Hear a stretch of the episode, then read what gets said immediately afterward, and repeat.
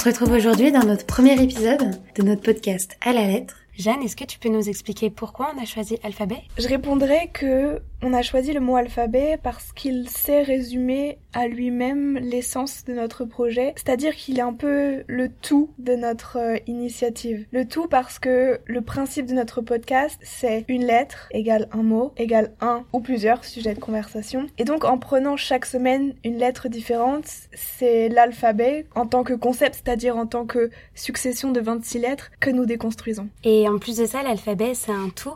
Dans le sens où c'est grâce à lui qu'on compose chaque mot que l'on prononce. À lui seul, il nous offre une infinité de mots, de paroles, d'échanges. En fait, sans l'alphabet, on, on communique pas. Voilà, c'est pour ça qu'on a choisi Alphabet comme premier mot de notre podcast et on espère que vous allez adorer. Bonne écoute!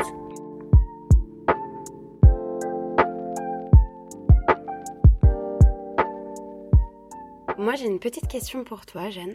Est-ce que tu juges quelqu'un par la façon dont il parle? Oui ou non? Très spontanément, qu'est-ce que t'en penses?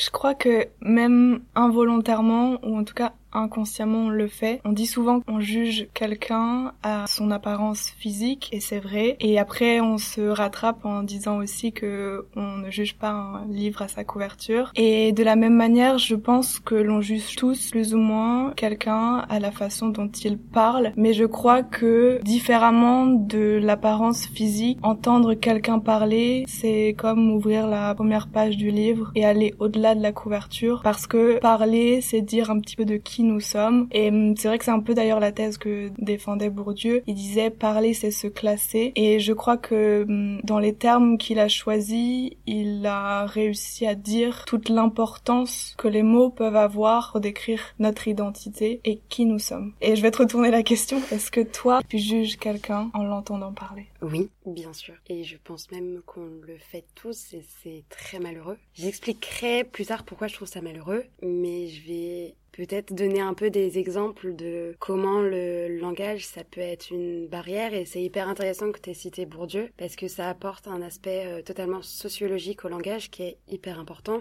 Je pense que les gens se rendent compte à quel point le langage peut être un frein à énormément de choses. Je sais pas si tu vois qui est Marie Saint-Filtre. Mmh. Bon, alors Marie Saint-Filtre, c'est une comédienne, une YouTubeuse. Vidéaste, une youtubeuse aussi. En tout cas, c'est une meuf qui a du cran, on peut dire ça comme ça. Elle est aimée mais détestée aussi. Mais c'est un personnage intéressant parce que malgré tout, elle va sur le terrain. Et elle a sorti il y a pas longtemps des, des vidéos sur la banlieue. Et il y a un passage dans une de ses vidéos où elle parle justement du langage et du langage de banlieue. Okay. Et euh, elle en parle du coup avec des jeunes et qui, pour le coup, il y a plein de différents types de jeunes, hein. Dans sa vidéo, il y en a qui parlent bien, tu sens que ceux qui ont fait des études aussi parlent mieux, mais c'est vrai qu'il y a aussi des extrêmes dans leur façon de parler, et les jeunes avec qui elle parle justement du langage, c'est un accent extrêmement développé, tu vois. Et c'est vraiment un accent de banlieue. Et du coup, en faisant des recherches pour cette vidéo, j'ai tapé accent de banlieue sur internet. Et en fait, c'est ce truc, c'est, c'est incroyable. Je veux dire, ce truc accent de banlieue, genre c'est, il y a énormément de travaux de recherche qui en fait, c'est même un sujet scientifique maintenant en fait. Et quand tu les entends parler, tu t'entends tout leur tic, t'entends les tu vois, les t'sais, les et même s'ils sont entre potes, qu'ils parlent comme ça entre potes, tu te rends compte que, bah, à un certain moment, quand ils sont dans un certain cadre, cadre scolaire ou professionnel, ils ont des tics qui reviennent. Et, euh, et j'ai, et j'ai pu tomber sur, euh, sur plein de trucs, sur une interview euh, France deux euh, qui était passée dans le J T, mais ça, il y a, y a des années et des années. Et c'était horrible parce que t'avais une R H, euh, du coup, qui s'occupe du recrutement pour un, un cabinet de euh, téléconsultation. Les gens qui t'appellent pour, euh, pour te vendre des mm-hmm. trucs et tout ça. Et elle a dit un truc horrible, c'est, elle a dit le problème avec nos clients, c'est quand ils entendent ces tics de langage-là, ils vont assimiler là où ils entendent ces langages-là. Et malheureusement, aujourd'hui, la représentation des banlieues en France, c'est euh, au J T quand tu parles de crimes, de vols, de drogue. Donc ça crée un raccourci horrible, ça crée un taux de discrimination à l'emploi mmh. euh, d'avoir ce type de langage. Et c'est malheureux, mais il faut lutter contre. Je rebondirais en disant que certaines personnes soutiennent que la qualité et la quantité des mots que l'on dit est proportionnelle à la qualité et à la quantité des idées que l'on a. Euh, c'est d'ailleurs l'idée que défendait Descartes lorsqu'il disait que le langage était l'instrument de la pensée. Mon avis sur cette question-là, c'est plutôt qu'il y a des idées que les mots, c'est-à-dire que le langage verbal, ne parvient pas à exprimer et que seules d'autres formes d'expression, comme l'art, comme la peinture, la musique, la danse, savent mieux retranscrire. Pour revenir sur ce que disait Descartes, je suis totalement en désaccord en réalité. Je pense que c'est justement le problème d'assimiler euh, la, la pauvreté du langage avec la pauvreté des idées. Je pense que ça n'a rien à voir. Et je trouve ça justement dommage qu'on puisse penser ça. Et j'ai essayé un peu de chercher les sources de comment on en est venu à justement assimiler un manque de langage avec un manque d'intelligence. Et du coup, j'ai, j'ai pensé à plein de choses et je vais rebondir aussi du coup sur euh, ce dont tu parles. En fait, le langage, c'est une origine. C'est une origine sociale, c'est une origine... Euh, majoritairement une origine sociale d'ailleurs. Et en fait, le mépris d'une langue et d'une manière de parler, d'un accent, que ce soit un accent ouvrier, un accent campagnard, un accent du fin fond de la France, un accent de cité, mais en fait, c'est un mépris de classe. C'est tout simplement et, et nettement un, un mépris de classe. Parce que, euh, encore une fois, juger quelqu'un de la manière dont il parle, c'est le mettre dans des cases, c'est faire des préjugés, et ces préjugés-là euh, construisent notre société. Exactement. Puis la langue, elle est associée avec un imaginaire, dont je, moi je pense que c'est notre devoir de s'en détacher.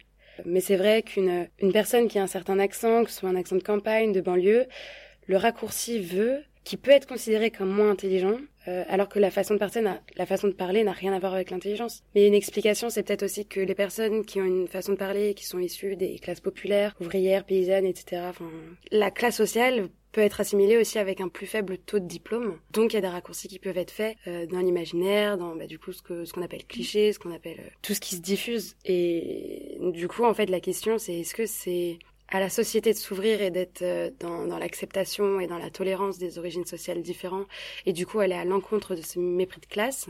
Est-ce que c'est à la société de, de faire ce travail-là ou est-ce qu'au contraire c'est aux personnes qui ont un retard? Euh, si tant est que ce soit un retard. Si tant est que ce soit un retard. Ça, pour moi, c'est un retard dans le sens où c'est des lacunes, vu que c'est, ça te ferme plein de portes. Ça te met tellement de portes.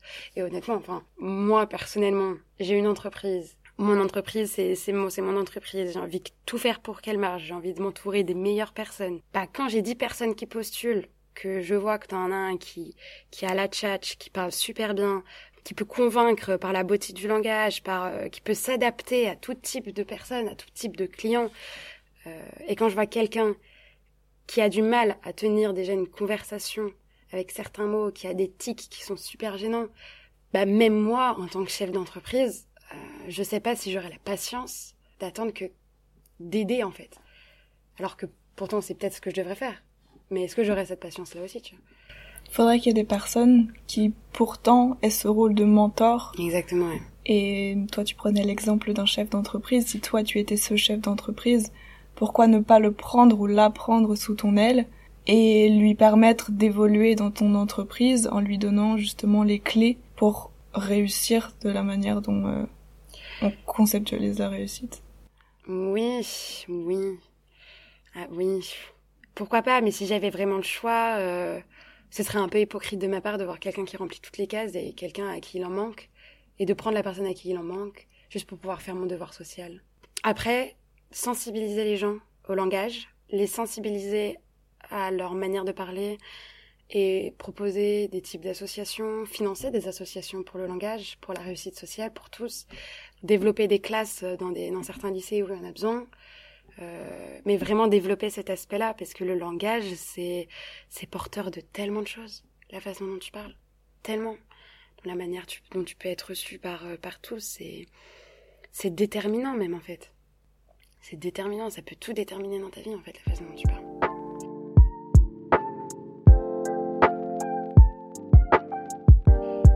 Et j'aurais une... J'ai encore une autre petite question pour toi, euh, que je me suis posée. Si, du coup, on part dans un peu ce que je viens de dire, donc un peu obliger toutes les personnes à se conformer à une langue, à une manière de parler, est-ce qu'on n'est pas en train de renier totalement leur culture, leur origine et même leur identité? Je pense que cette question elle a un lien direct et une comparaison euh, évidente avec euh, la thématique de la colonisation par les mots. Les Français sont arrivés euh, sur euh, les terres qu'ils avaient conquises. Le français était un outil euh, autant que l'était euh, le reste des éléments culturels pour pour faire passer des valeurs, pour faire passer des idéaux au nom d'un d'un idéal civilisationnel et surtout au détriment de de cultures qui étaient pourtant déjà affirmées et dont on a obligé les populations à se débarrasser sous prétexte sinon ils ne s'intégreraient pas. Mmh, exactement. C'est, c'est tellement intéressant. Il y a aussi un, un autre, un autre aspect de l'histoire dont, dont j'aimerais parler, du coup, qui rejoint totalement ce que tu dis. Je sais pas si t'as entendu parler de ça. C'est les boarding schools. L'histoire des boarding schools, c'est quoi? Alors, c'est plutôt en, en Amérique, donc les États-Unis, le Canada. Et ça a été avec, bah, toute l'extermination des natifs américains, euh, donc la colonisation euh, par les, euh, par les Blancs, qui ont totalement chassé de leurs terres euh, les, les indigènes, en tout cas les natifs américains. Et en fait, ils ont créé des, des internats, donc des boarding schools. Je me, je me souviens maintenant, c'est juste que le nom anglais ne me dit ouais, rien, voilà, mais c'est ça. On en a entendu parler. Des, des, des internats, mais c'est horrible en fait. Bon, déjà, euh, au-delà d'avoir absolument exterminé et d'avoir euh, totalement génocidé euh, des millions de personnes sur leur terre, on, en est, on allait juste tout simplement prendre les enfants des familles, les mettre d'un côté, les mettre d'un côté, les envoyer à l'autre bout du pays, tu vois, euh, les séparer de leurs parents, effacer les liens de parenté pour qu'ils ne puissent plus jamais retrouver à qui leur famille. C'était leur raser le crâne. Euh, c'était les habiller absolument tous pareils, c'était les torturer, c'était les violenter sexuellement, euh, les frapper à chaque fois qu'ils étaient pas, qu'ils, qu'ils faisaient pas ce qu'il faut, mais surtout, là où c'est intéressant pour nous, c'était qu'ils ont été interdits de parler leur langue. Mmh. Totalement interdits, même entre eux. Ils ne devaient que parler la langue du colonisateur pour s'intégrer. Et c'est pour ça qu'aujourd'hui, c'est un enjeu énorme pour ces populations natives américaines qui tentent de résister encore aujourd'hui au Canada et en Australie et aux États-Unis. Et ils tentent de garder cet héritage qui est celui de la langue, parce qu'en fait, la langue, c'est une culture, mmh. c'est un bagage, c'est l'histoire, en fait. Et nous, est-ce qu'on n'est pas en train de, à notre manière, de nier toute une histoire qui est celle des banlieues, de l'histoire paysanne. Enfin, je veux dire, même le fait qu'aujourd'hui, il y a de moins en moins d'accents paysans en campagnard en France, bah, c'est parce que la classe paysanne, elle a totalement disparu. Parce qu'on les entend plus. Et pourquoi on les entend plus? Il y a plus de mots. Parce qu'il y a des morts, en fait, dans la classe paysanne française. Il y a, il y a du silence. Parce qu'ils disparaissent et parce qu'ils se tuent eux-mêmes. Donc tout disparaît. Je pense que pourtant c'est essentiel de citer un peu de pays où euh, les populations autochtones tentent de reprendre du pouvoir, la Bolivie et la Nouvelle-Zélande. En Bolivie parce que euh, bah voilà, c'est le seul pays du continent euh, américain qui a élu à sa tête euh, un autochtone. Et du coup, en tant que figure autochtone, il a donné aussi un exemple d'un leader qui, pour les populations autochtones elles-mêmes, fait figure de, encore une fois, de, de mentor, ou en tout cas, fait passer le message suivant, c'est possible, même si tu viens d'une, d'un peuple autochtone, de t'intégrer, entre grands guillemets, dans une société, et pourquoi pas même d'en diriger le pays. Et après, il y a aussi la Nouvelle-Zélande. La culture maori est enfin enseignée à l'école. La langue des maoris est enseignée, ou en tout cas proposée à l'école. Je ne saurais affirmer euh, ce que je viens de, de dire, en tout cas je saurais dire si c'est vrai, mais, euh, mais voilà, j'ai deux exemples de, de pays qui euh, ont fait de leur histoire une richesse, ou en tout cas tentent de se réapproprier cette richesse-là, et pourquoi pas même de la définir en tant qu'identité nationale. Mmh. Et je pense aussi que malgré que voilà, les langues autochtones sont les premières touchées par, euh, par cette disparition des langues en général, je pense qu'il ne faut pas nier toutes les, toutes les politiques, ou en tout cas le, tout le processus qui peut être enclenché ici et là, tenter de les sauvegarder, de les sauver. Moi, je, j'ajouterais une petite phrase que j'ai trouvée sur un site qui s'appelle euh, Sorosoro. Et c'est un site qui parle justement des langues autochtones et qui a été super intéressant pour se rendre compte à quel point il faut sauver l'héritage des langues. Et donc sur ce site, j'ai trouvé une, une petite euh, une petite phrase quoi rigolote. Enfin, pas du tout rigolote, mais intéressante en tout cas pour illustrer ce qu'on dit. Augmenter notre faculté de percevoir le divers, est-ce rétrécir notre personnalité ou l'enrichir? Nul doute, c'est l'enrichir abondamment de tout l'univers. Ça, c'est une phrase du coup de Victor Segalen, euh, qu'il a sortie en mille neuf cent huit, c'est il y a bien longtemps. Mais elle a beaucoup de résonance, surtout aujourd'hui, dans une, une ère, un temps euh, mondialisé où on, doit, on est tous obligés de se mélanger et, euh, et malheureusement, ça, ça mène à la disparition de, de beaucoup de choses. Dis-moi, je pense au-delà de ça qu'on peut aussi rebondir sur un autre sujet qui est celui de la biodiversité. Par exemple, que l'Amazonie, le, le poumon vert du monde, euh, abrite le plus de populations autochtones euh, également. Exactement.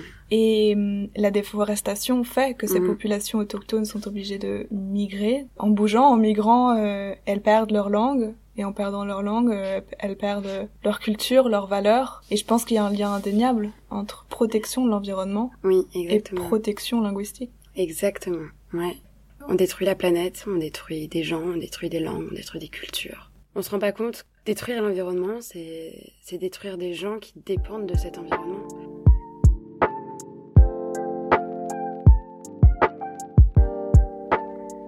Alors moi du coup, Jeanne, euh, pour continuer la discussion si intéressante, j'ai une petite question à te poser.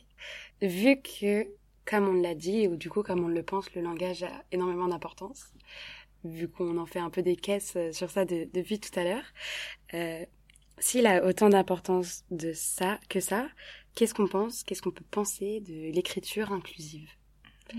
Ce sujet si houleux qui a donné lieu à des débats magnifiques.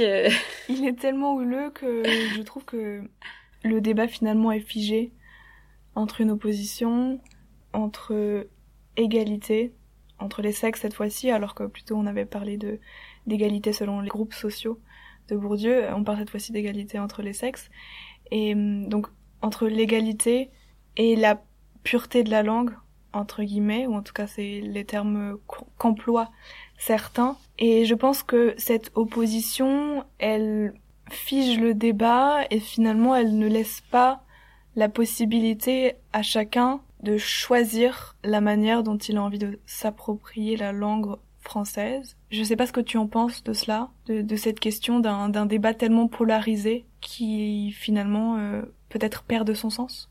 Mmh. Bah, je suis, je suis plutôt d'accord. Euh, moi, ce qui me dérange un peu, c'est dans le fond.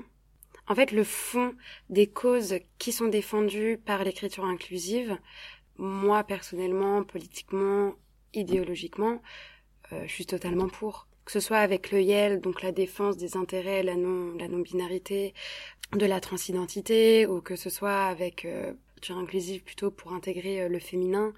Dans le fond du fond, je suis totalement d'accord.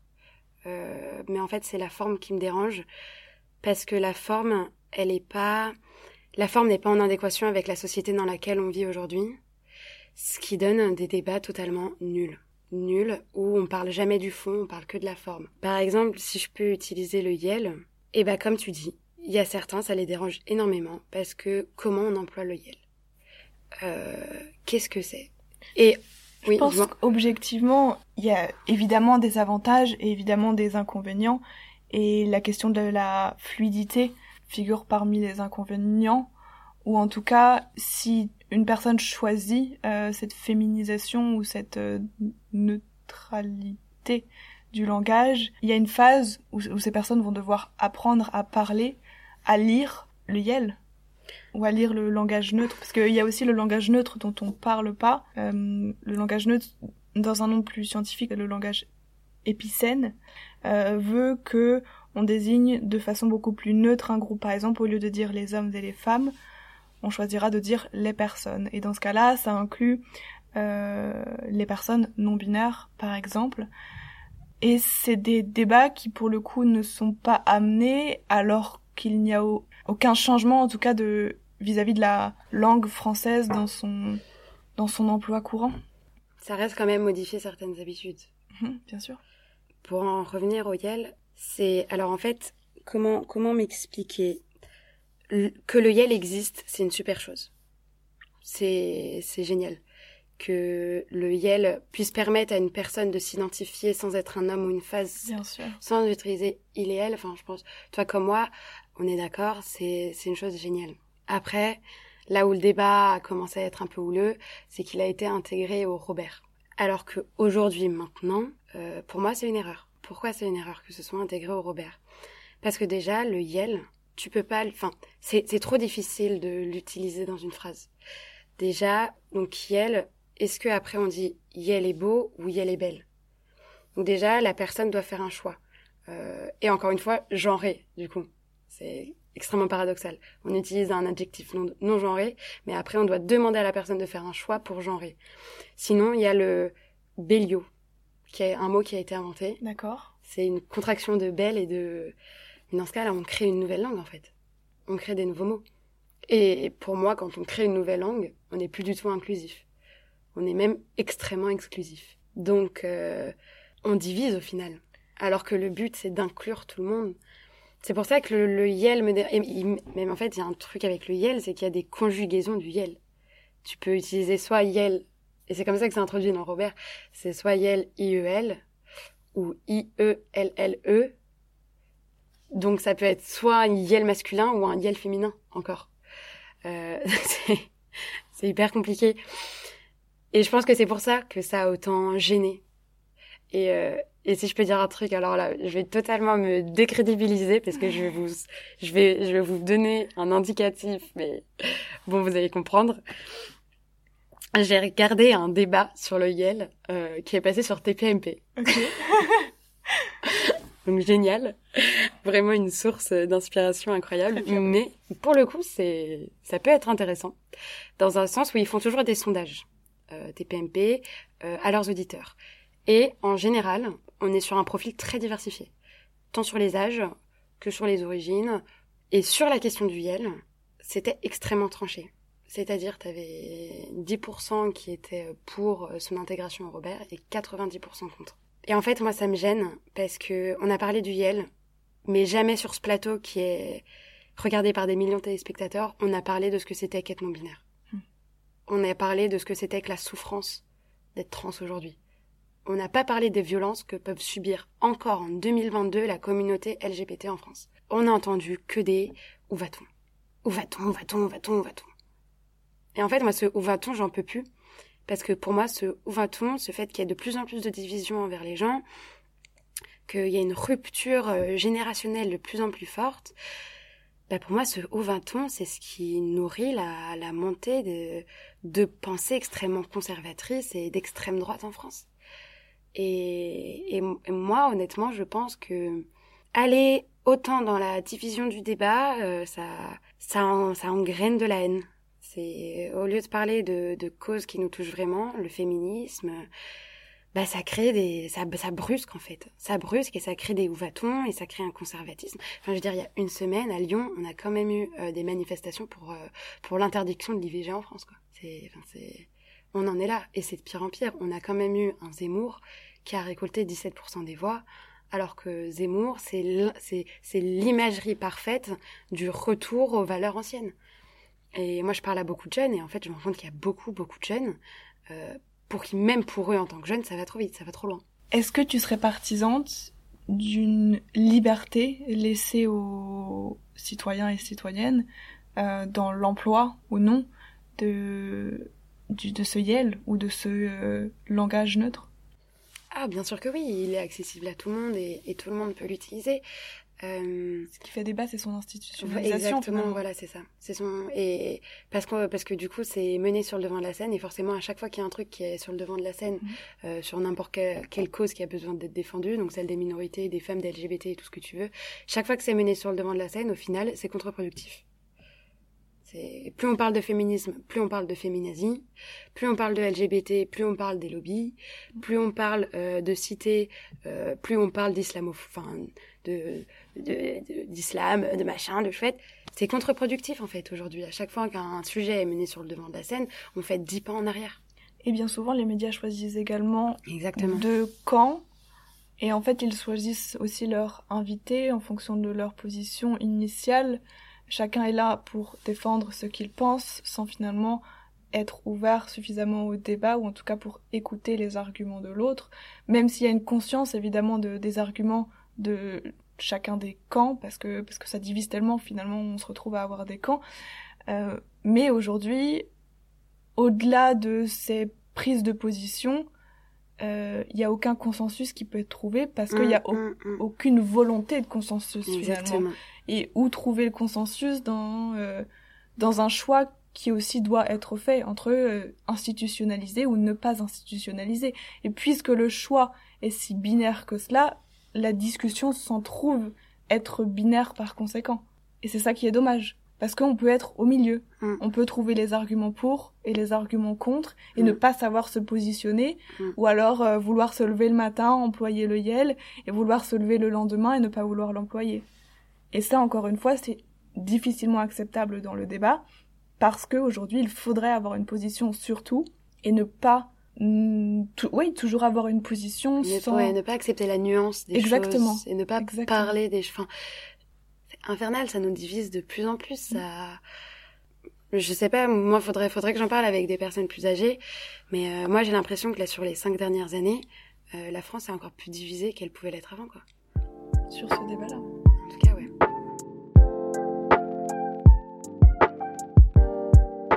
Pour conclure, oui, sûrement, on juge quelqu'un par la manière dont il parle, par la manière dont il s'exprime, c'est un peu inévitable, ma foi. Toutefois, lorsqu'on porte notre regard sur une personne, faut pas oublier que le langage et la manière dont il parle, c'est pas un choix, ou en tout cas c'est pas entièrement un choix. Il y a toute une histoire, il y a, derrière, il y a des origines, il y a un héritage, il y a une culture. Et dans notre recherche de la conformité, il faut qu'on arrive nous-mêmes à nous rappeler et à apprécier la diversité. Et je conclurai de mon côté en disant que il faut s'exprimer, toujours dans le respect d'autrui bien sûr, mais il faut s'exprimer. Soit par l'écriture, soit par la parole. Mais puisque nos mots disent qui nous sommes, alors dites qui vous êtes.